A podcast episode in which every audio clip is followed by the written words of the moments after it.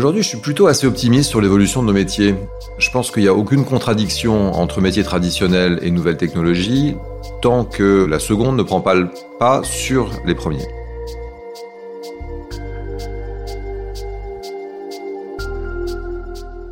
Le comité Colbert, la voix du luxe français, vous invite à la rencontre des dirigeants des maisons les plus mythiques. Comment perçoivent-ils leur métier aujourd'hui et leurs défis pour demain? Nicolas Boss, président de Van Cleef et Arpels, est aussi le directeur de la création de la maison. Le luxe est pour lui l'immersion de l'art dans le quotidien de chacun.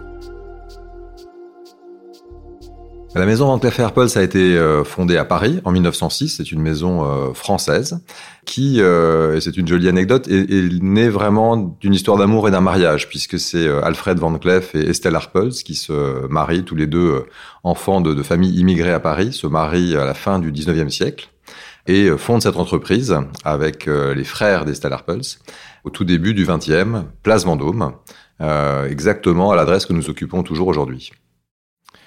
Bah, dans une maison de luxe, l'héritage et le patrimoine sont vraiment euh, un composant essentiel de l'identité et, sont une, euh, une chance dans la mesure où c'est un univers dans lequel on baigne en permanence. Euh, c'est ce qui nous inspire en termes de création, c'est ce qui détermine les valeurs qu'on veut transmettre et promouvoir. Tout, tout ce qui, en fait, traduit euh, de manière contemporaine l'identité, les activités de la maison est complètement euh, issu et inscrit dans ce patrimoine et cette histoire. On a à la fois cette chance euh, d'avoir cet univers, ce patrimoine, cette histoire, et puis les, euh, les contraintes, les euh, directions que ça impose. Donc il y a un cadre qui est donné, qui fait que quand on est en train de créer, bah, la création doit s'inscrire dans la continuité de l'histoire dont on a hérité, mais doit également s'inscrire dans le monde qui nous entoure, la modernité. Et je pense que tout l'exercice en fait euh, quotidien de toutes les équipes dans une maison comme la nôtre consiste euh, en permanence à essayer au mieux de trouver cet équilibre entre tradition et modernité. C'est un peu la tarte à la crème, mais c'est ce qu'on fait au quotidien euh, entre le patrimoine et des expressions pertinentes, contemporaines et actuelles. J'ai eu la chance de rentrer à la Fondation Cartier pour l'art contemporain euh, en 1992. C'était à Jouy-en-Josas à l'époque. Et j'en suis euh, devenu euh, secrétaire général quelques années plus tard. Et en 2000, j'ai rejoint la maison Van Cleef Arpels comme directeur international du marketing. Alain Perrin, qui était le patron historique de Cartier, qui est devenu patron du groupe Richemont à la fin des années 1990, au moment où Van Cleef Arpels a été acquis par le groupe m'a proposé de faire partie euh, de l'équipe euh, qui euh, était là pour assurer cette transition entre les décennies familiales et cette nouvelle étape qui serait sous l'égide du groupe. Il se trouve que dans mon cas, je suis arrivé plus par les produits, et les créations. Euh, au départ, en m'occupant euh, alors de ce qu'on appelait ici le marketing, même si il n'y a pas vraiment de marketing dans la manière dont on euh, développe de la joaillerie chez Van Cleef Arpels, mais en tout cas, je m'occupais vraiment des, des, produits, de la constitution des collections, du travail avec des designers et vraiment de cet aspect plus créatif. Donc, je suis rentré par cette porte-là en fait dans la maison. J'essaie d'identifier avec l'équipe et les dessinateurs et les créateurs dans euh, des grandes sources d'inspiration qui ont influencé le développement de la maison au cours du XXe siècle, celles qui aujourd'hui peuvent trouver une nouvelle traduction et une nouvelle pertinence. Et on va trouver autour de ces grands thèmes d'inspiration euh, la représentation de la nature depuis le début du XXe siècle. On va retrouver euh, un lien avec la danse et le ballet depuis les années 40. On va retrouver euh, l'astronomie aussi depuis certaines pièces depuis les années 30. heureusement, nos, nos prédécesseurs nous ont légué un univers assez riche, très cohérent, mais en même temps avec beaucoup de pistes qu'on peut aujourd'hui poursuivre. Nous nous sommes demandé avec l'équipe ce qu'on pouvait avoir à dire au sujet du temps et ce qu'on en avait dit au fil du siècle. Notre processus de création est véritablement un travail d'équipe. Pas forcément uniquement à travers des montres, mais aussi à travers la joaillerie. Et ce rapport au temps, il était lié au passage des saisons, il était lié à un temps plutôt assez long, il était lié à une, euh, une association euh, à l'imaginaire, à la poésie. Et c'est ce qui nous a inspiré la création de mouvements horlogers qui pouvaient traduire cette philosophie. D'où l'idée d'une complication poétique, qui est un petit peu un jeu de mots, d'une certaine manière, une contradiction, puisque la complication horlogère, par principe, euh, est euh, un objet extrêmement euh, technique, très sophistiqué et créé par des ingénieurs suisses extrêmement rigoureux. Et l'idée de la poésie, telle que, en tout cas, on l'envisage dans nos ateliers, est un petit peu plus légère et, et parfois considérée d'ailleurs comme un peu dilettante par nos camarades horlogers. et donc, quand on traduit le mouvement d'une fée, quand on traduit euh, le mouvement de deux amoureux qui se rencontrent sur un pont, quand on essaie de, de donner la sensation euh, d'un ballet qui se met euh, comme ça en mouvement euh, dans le cadre très très restreint hein, d'une boîte de montre, c'est plus une vision du temps qu'on essaie d'exprimer qu'une manière traditionnelle euh, de faire de l'horlogerie. La maison Van Cleef Arpels est une maison de, style et d'inspiration, mais c'est probablement avant tout une maison d'expertise et de savoir-faire. Euh, et je pense que c'est euh, aussi pour ça qu'elle est plutôt euh, appréciée et respectée, et c'est comme ça qu'elle a occupé une place au fil du XXe siècle de plus en plus importante de référence dans ce monde de la joaillerie. Il y a probablement une douzaine ou une quinzaine de savoir-faire très spécifiques qui sont les nôtres, qui sont principalement des savoir-faire du monde de la joaillerie. Euh, savoir-faire en général partagé avec euh, d'autres acteurs hein, du métier. Euh, donc on y trouve un petit peu les typologies traditionnelles de métier de la joaillerie, évidemment les joailliers qui travaillent le métal, les sertisseurs, les polisseurs, les enfileurs, enfileuses, c'était souvent des, femmes, maintenant ça se, ça se diversifie un peu. on y trouve tous les métiers autour des pierres, hein, diamantaires, lapidaires, et aujourd'hui, ce sont des métiers qui évoluent et auxquels on vient ajouter des, euh, compétences spécifiques euh, d'usage de technologie, de dessin en trois dimensions, euh, prototypage rapide, etc. Il y a des métiers d'expertise des pierres qui ne sont pas dans la fabrication, mais qui sont vraiment dans l'analyse et l'achat. C'est-à-dire qu'on a, mais comme beaucoup de, des grandes maisons traditionnelles de joaillerie, un département entier consacré à identifier, trouver, expertiser euh, des pierres, des pierres précieuses, des diamants, des pierres de couleur, des pierres ornementales. Donc beaucoup de métiers d'expertise autour de la joaillerie, quelques métiers d'expertise aussi euh, autour de l'horlogerie, où on bénéficie évidemment de tout le, le, le réseau de compétences et de savoir-faire euh, de l'horlogerie suisse, mais on a développé euh, spécifiquement euh, des capacités dans les métiers des cadrans, au départ de l'émail et euh, progressivement de tout ce qui touche à la gravure, à la glyptique, toute la manière dont on peut euh, orner un cadran, euh, le cadran d'une montre, euh, de, manière figurative ou non, avec des métiers d'art qui sont souvent complémentaires de ceux de la joaillerie.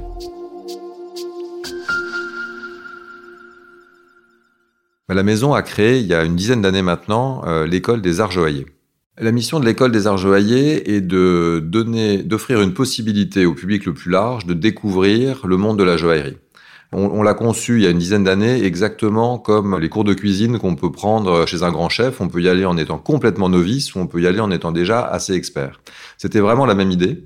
On était très très souvent euh, confronté à des discussions avec des clients, des visiteurs, des journalistes qui nous disaient mais en fait où est-ce que je peux apprendre?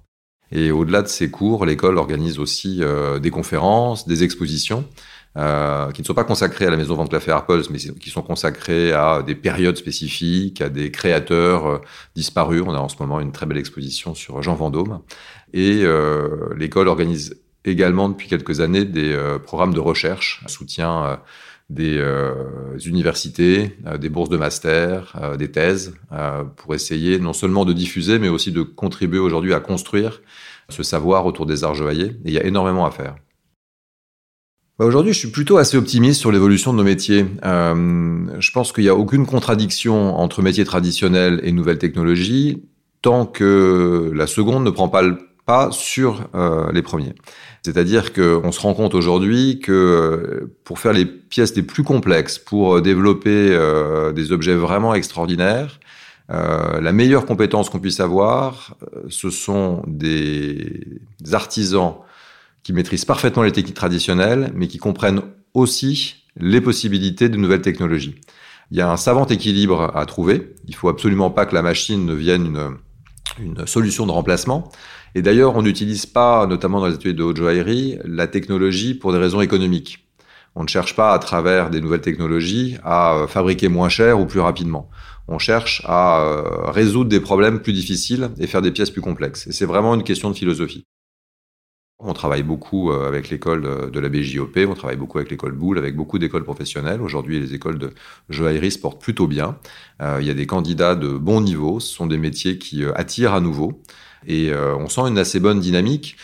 Aussi parce que ce sont des métiers qui recrutent. C'est une activité qui est un peu mieux connue, qui est considérée comme assez attirante, plutôt prestigieuse, où on peut arriver à faire de, jolies carrières, soit de manière indépendante, soit au sein de grandes maisons du luxe français.